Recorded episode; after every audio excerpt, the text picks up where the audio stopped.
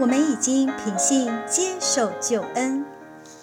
凭信接受救恩是一次而永远，完成救恩却是一生之久的事。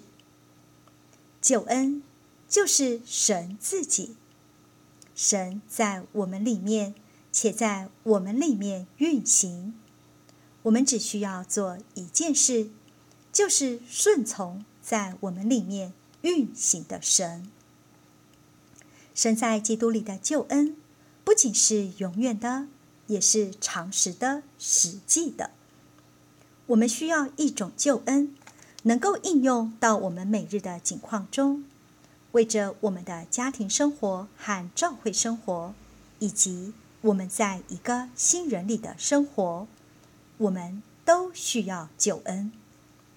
每日的救恩是一个活的人位，这是我们所活、所经历。所享受的基督，做外面和里面的榜样而有的结果。这救恩的主要元素，乃是做定十字架生命的基督，以及高举里的基督。当这榜样成了我们内里的生命时，就成了我们的救恩。我们需要每日的救恩。我们相信基督时。我们与三一神之间有了生机的连结。当包罗万有的灵，耶稣基督的灵进到我们灵里，包罗万有的灵就带着全备的供应留在我们灵里。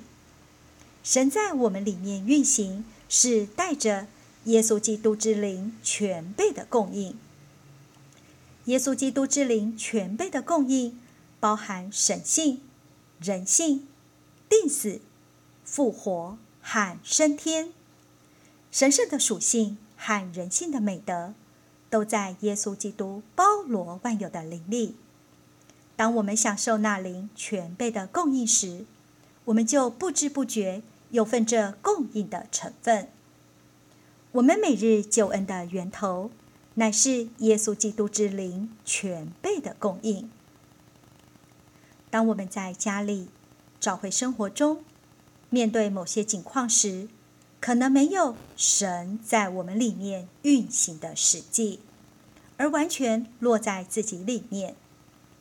但我们若要经历常识的救恩，我们就必须领悟，这救恩乃是神在我们里面运行。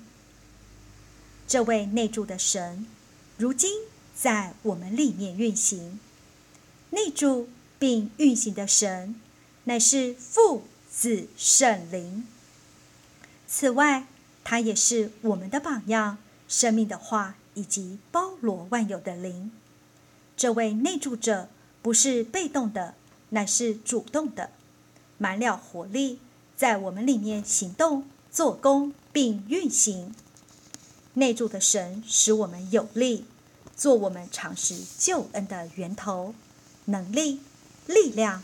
与活力，使我们蒙拯救，脱离日常生活中一切消极的事物。